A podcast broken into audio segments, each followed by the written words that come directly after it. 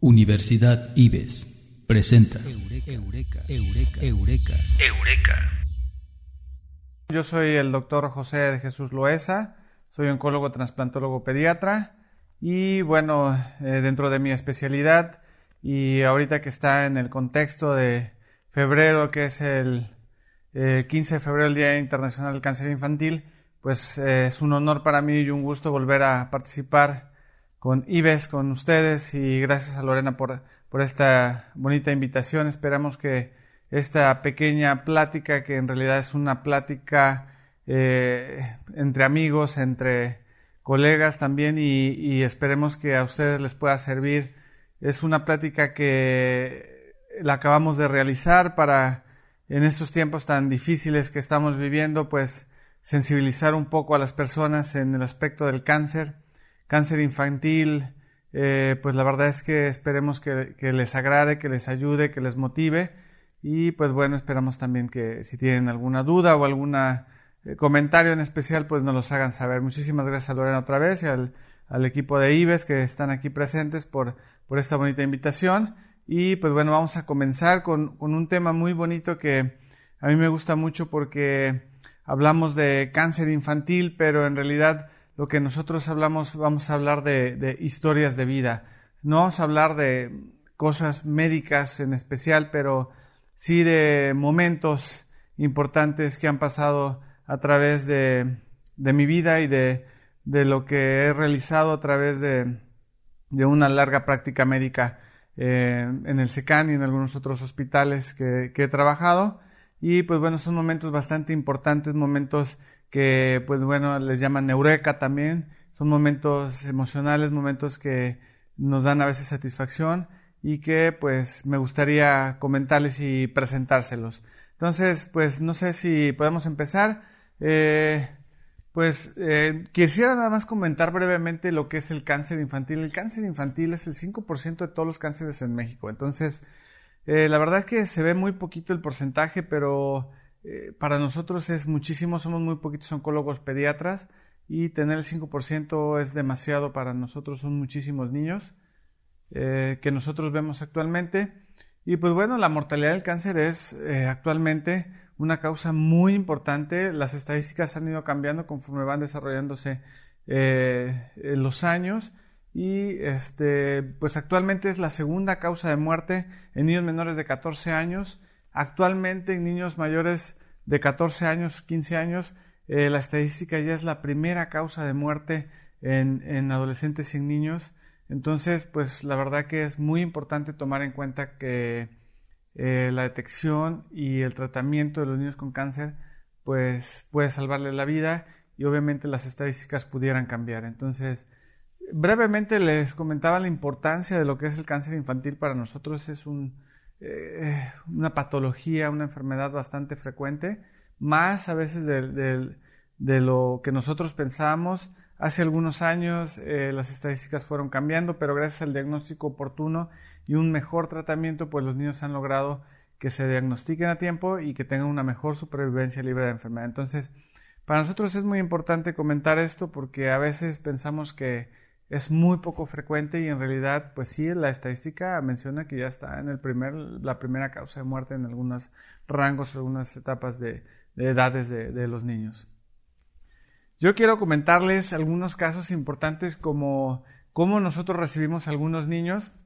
La verdad es que, pues miren, no sé si ven la, la primera diapositiva que vemos de una imagen de una niña, es una niña que nos llegó, que si ustedes pueden ver las características de ella, es una niña que tiene una lesión en el cuello, que pues aproximadamente estaba como de unos 5 centímetros, que ya tenía algunos problemitas, ella empezó hace dos meses con eh, disminución de la fuerza, mucho sueño, empezó a perder peso y la mamá empezó a notar un abultamiento en el cuellito, ¿no? Que, que pues obviamente no se le hizo normal, acudió con algunos médicos y pues bueno, obviamente eh, observaron que realmente tenía un problema de crecimiento de ganglios a nivel del cuello, que no se les hacía normal, empezó con algún tratamiento que es lo más frecuente que a veces nos pasa para nosotros con, con estos pequeñitos, que les empiezan a dar tratamiento, pero la mayoría de ellos pues no mejoran.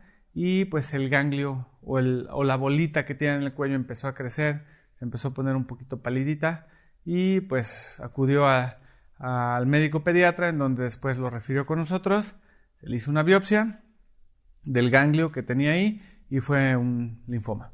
Entonces, pues obviamente la niña recibió tratamiento, quimioterapia, radioterapia y pues casos como estos afortunadamente tienen un buen pronóstico y una buena supervivencia. Entonces, pues es importante como comentarles que los niños con crecimientos de ganglios, pues es importante que se revisen.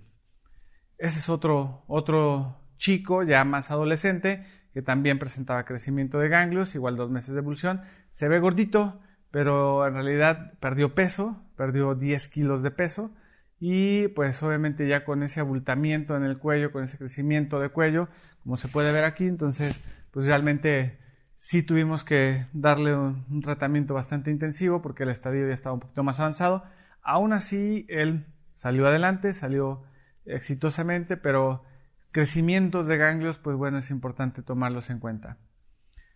Esta niña nos llegó, ojo con esta niña, es una niña pequeñita, tenía aproximadamente 5 años cuando nosotros la conocimos y pues em, llegó con palidez, estaba muy cansada, tenía mucha palidez, empezaba a tener moretones, sangrados y pues le hicimos un estudio que como lo ven aquí en, el siguiente, en la siguiente diapositiva, eh, le hicimos un estudio y salió totalmente alterado su, estudio de sangre. Cuando un niño Normalmente presenta palidez, cansancio, moretones, sangrados, crecimiento de ganglios. Es importante hacer un estudio de sangre. Si le damos un clic, por favor, nosotros podemos ver la presencia de la hemoglobina, que estaba bastante bajita, tenía 8 aproximadamente, cuando lo normal es 12. Entonces ahí empezábamos a notar alguna alteración. La siguiente. Las defensas no estaban tan mal, pero pues también nos llamaba la atención que Tenía muchos, muchos linfocitos, que es una característica de las leucemias. Las plaquetas empezaban a bajar también en forma considerable. Y lo más importante es que tenía blastos en su sangre periférica. Entonces, en una biometría, cuando un niño presenta blastos en sangre periférica, en su estudio de sangre, pues es una indicación importante de leucemia. Entonces, la niña tuvo leucemia. La verdad que es una niña también muy inteligente muy bonita, se le dio tratamiento, el tratamiento, para los que no saben, con leucemia dura aproximadamente dos años y medio. Eh, nos eh, hicimos grandes amigos de los papás, el papá se fue a Estados Unidos a trabajar después de que pasó el evento, la niña se curó después de dos años y medio, ya tuvieron otra hermanita, la verdad es que me sé hasta las historias de vida de los, de los papás y porque nos hacemos amigos este, y pues obviamente ya eh, cuando se curó, miren, es, esta pequeñita y se iban a ir a, Estados Unidos, ella viaja a ver a su papá, la mamá se quedó aquí, tienen ya una hermanita y la niña pues se curó. Después de dos años y medio está bastante bien, ya ahorita eh, tiene creo que 12 años, ya tiene tiempo que la vimos y la verdad es una niña muy muy inteligente. Este es otro caso también para nosotros que sí es muy importante porque si ustedes ven es una niña chiquita, tenía dos añitos, está gordita, está bien, nosotros le decimos está bien dada, bien maiciadita la niña, no parece que tuviera algún problema de cáncer, se ve que no puede apoyar su piecito, como está aquí está el pie izquierdo como un poquito doblado, ella nos llegó después de acudir a dos hospitales y en uno de ellos le hicieron una radiografía como está acá del lado izquierdo, en el huesito del lado izquierdo, ¿está aquí? ¿Sí? En el huesito del lado izquierdo se ve un poquito alterado, se ve un poquito como una lesión que tuviera en el hueso. No parecería ser cáncer, tumor, pero sí se ve una lesión en el hueso.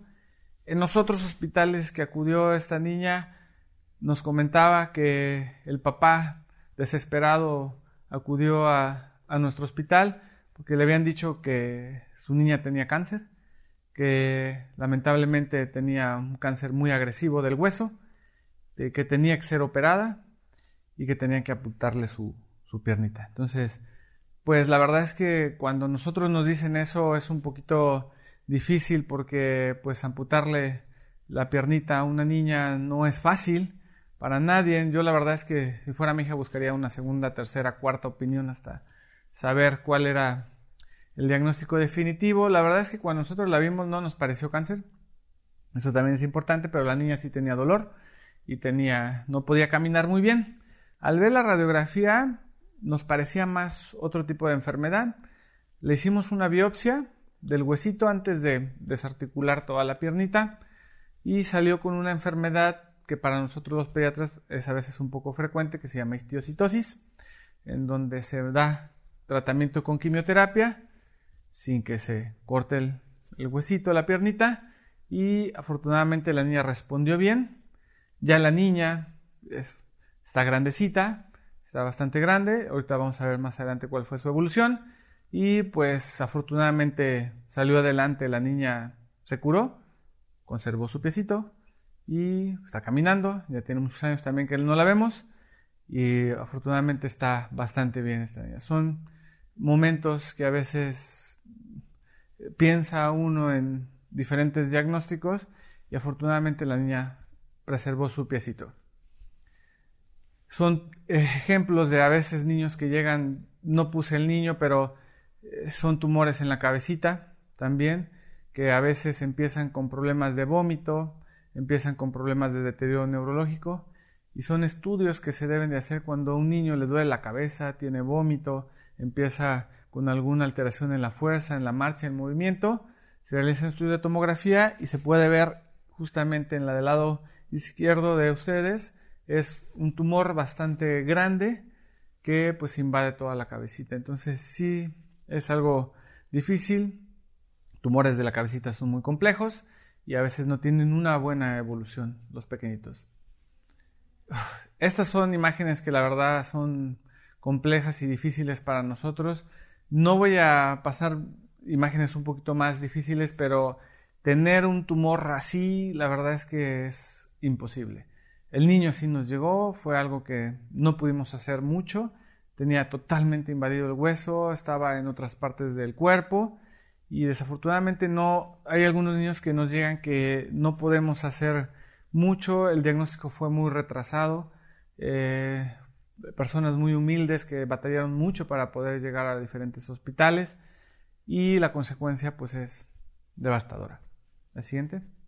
Niños también hemos tenido con tumores en la pancita que a veces pues tienen que operar. Este niño tuvo un tumor de una glándula que está arriba del riñón es el primer niño trasplantado, es el segundo niño trasplantado de médula ósea, que afortunadamente le fue bien porque el cáncer estaba muy fuerte, muy invadido. ¿siente? Son a veces lesiones muy, muy grandes. Esta niña nos llegó con esta lesión, ella tenía crecimientos de ganglios, fueron a acudir a otro tipo de tratamiento en donde se les inyectaba en el área del tumor una sustancia que no sabemos qué es Obviamente esa sustancia produjo una lesión, como pueden ver aquí en la axila este, izquierda de la niña y empezó a matar o necrosar, le llamamos nosotros el área del, de donde tenía el tumor. La verdad es que es una niña que, si ustedes la ven, se mueve, está muy grande la lesión, pero que afortunadamente se le pudo dar tratamiento, se le quitó el área del tumor, se le hizo una cirugía plástica y la niña quedó bien, está viva estos casos son muy, muy duros. Voy a comentarlo nada más brevemente porque es un tumor de ojito que en realidad batalló mucho. Es un niño que estuvo con muchos médicos hasta que llegó con nosotros. La verdad es que este está muy avanzado. No pudimos hacer mucho. El niño desafortunadamente falleció, estaba muy avanzado. Al siguiente se le fue a la cabecita. Tenía tumor en la cabecita. Y luego dicen, bueno, pues esto a veces no pasa, pasa ocasionalmente este, no lo vemos muy seguido. Al mes, la siguiente, nos llega este otro. Entonces, ¿qué es lo que pasa? No sabemos muy bien. El otro niño desafortunadamente falleció. Este niño, la verdad que es un ejemplo, también es un guerrero porque nada más lo tenía en ese ojito. Eh, se llama Angelito. Yo le digo el diablito porque andaba brincando siempre en el consultorio. Era muy hiperactivo se le tuvo que quitar el ojito, se le tuvo que dar quimioterapia, se le tuvo que dar radioterapia, se le volvió a dar quimioterapia y con muchísimo tratamiento el niño vivió. Entonces, La verdad es que vivió sin un ojito, pero está vivo, está bastante grande el niño, es un ejemplo de, vida también bastante importante, ya tiene muchos años que también no lo veo. Este, le pusimos una prótesis, también él, le, gustaba mucho jugar eh, al Jack, el pirata, ¿no? Y este, se ponía su parchecito en el ojito, logramos después encontrarle una prótesis en donde se mueve el ojo normal y se mueve la prótesis. Entonces se le notaba ya muy poquito. Y pues la verdad es que es un ejemplo también bastante importante. Entonces, otro niño con un tumor bastante grande, de igual de hueso, la siguiente. Y pues este niño, que no lo crean, estamos con, se le tuvo que desarticular su, su piecito, está vivo también. Y increíblemente cuando yo pasé la visita, me puse mi máscara, él tenía la máscara de Venón, son la verdad que momentos importantes, emocionales para nosotros, porque este niño ahí estábamos prácticamente sin su piecito y prácticamente vivo después de quitarle todo esto y darle su tratamiento. Eh, ver este tipo de niños, después, más adelante, la siguiente ya pudo tener su piecito, le pusimos una prótesis y pues camina sin ningún problema. Una niña con un grado de desnutrición importante tenía un tumor de riñón. Eh, es una niña que pues en ese momento cuando llegó un mes después estaba cumpliendo años. El papá pastelero nos llevó pastel para nosotros. Y si ustedes pueden ver estaba muy muy delgada. Es una niña de descendencia francesa. Es una niña bastante bonita pero este, pues con un cáncer de riñón que se le fue al pulmón, que nos costó mucho trabajo también tratarla. La siguiente, como ustedes pueden ver en la siguiente diapositiva, está ya bastante más recuperada, una niña que salió viva, ahorita está, tiene 15 años, es grandísima, una niña que hace su vida normal, que prácticamente va a la escuela, vive en Veracruz, entonces guapísima la, ya una señorita, pues son realmente momentos que nos costó mucho trabajo quitarle el, cáncer, pero que afortunadamente se logró salvar la vida de esta pequeñita. Miren, aquí está el antes y la pusimos ya después, ¿no? Está chula la niña. ¿Ok? Siguiente. Este es el niño que vimos con el tumor de la pancita ya recuperado, que pues en realidad tuvo también una buena evolución. Y son momentos importantes, la siguiente. Momentos que, ese es el tumor de la pancita, como pueden ver todo lo un poquito más oscuro se puede ver aquí, el tumor estaba casi del tamaño de la panza, o sea, el riñón no se le veía ahí, prácticamente estaba hasta abajo, bloqueado, invadido, y ya casi le, bueno, invadía la columna también. Entonces es un tumor muy, muy grande. Aquí estábamos en el proceso de trasplante, que fue un niño que se portó muy noble, se le trasplantaron células progenitoras hematopoyéticas, y el niño pues salió con una buena evolución del trasplante. Esta es nuestra niña, ustedes se acuerdan de esta niñita, el papá llegó llorando, ¿no? Eh, que desesperado, que le habían dicho que su pequeñita había, le habían dicho que tenía cáncer, que había que quitarle su piecito. Eh, nosotros le hicimos todo el proceso, le dimos tratamiento y la verdad que está bien bonita la niña, ¿no? Está muy chula. Son momentos que para nosotros fueron de eureka, ¿no? Porque realmente hacer un diagnóstico y poderle preservar la vida y la función a una niña con una histocitosis cambia totalmente la vida para los papás, para la familia, para la niña. La niña eh, creció, una vez me la encontré en el, eh, ya en Veracruz, bastante grande, eh, muy, ya después como de 15 años me la encontré porque ya tiene bastantes años. Y este, me la encontré en un congreso en Veracruz, en la playa, y este, pues la quimio realmente cambia todo en, los niños. Cambia su. A algunos niños les sale el pelo rubio después, cambia toda su, su imagen. Y me la encontré después de muchos años. Me dijo, doctor, mire aquí, soy la niña latosa que curó. Y eh, ahí está. Ahí está la niña. ¿Te parece? es cierto, es una, es una broma pues que a veces les ponemos para ver que realmente a veces se curan los niños, ¿no? Entonces, la siguiente. Este es nuestro niño, este es el diablito que le dimos tratamiento. Él le gustaba jugar a Jack el pirata, ¿ustedes se acuerdan? ¿No? Entonces, pues él, la verdad que una vez me lo encontré, yo estaba en el gimnasio y dice, no, doctor, pues mire, ya, ya me curé, aquí estoy y ahí está. Van a ver, ah, este es el niño después de su evolución. Ahí está sin su prótesis. Más adelante le pusimos una prótesis, ¿no? Después de que jugaba. Y ya después me lo encontré después de muchísimos años. Y ahí está, me lo encontré. Ahí está. ¿Valió la pena o no valió la pena darle tratamiento? Pues claro que sí, ahí está. Es más, me dice, no, no es él, ahí está el parche. ahí está el parche que jugaba. Entonces, ¿es importante darles tratamiento? Pues sí, obviamente el diagnóstico oportuno es importante. Lo que no queremos es esto, realmente son por niños que no pueden llegar así, no pueden evolucionar así. La siguiente, por favor. Tenemos que evitar este tipo de problemas. La siguiente. Queremos nuestros niños, esos son nuestros superhéroes, son prácticamente niños, unos guerreros, son nuestros supermanes. Hemos tenido niños así, que afortunadamente van saliendo adelante. Niños que queremos que vayan desarrollándose.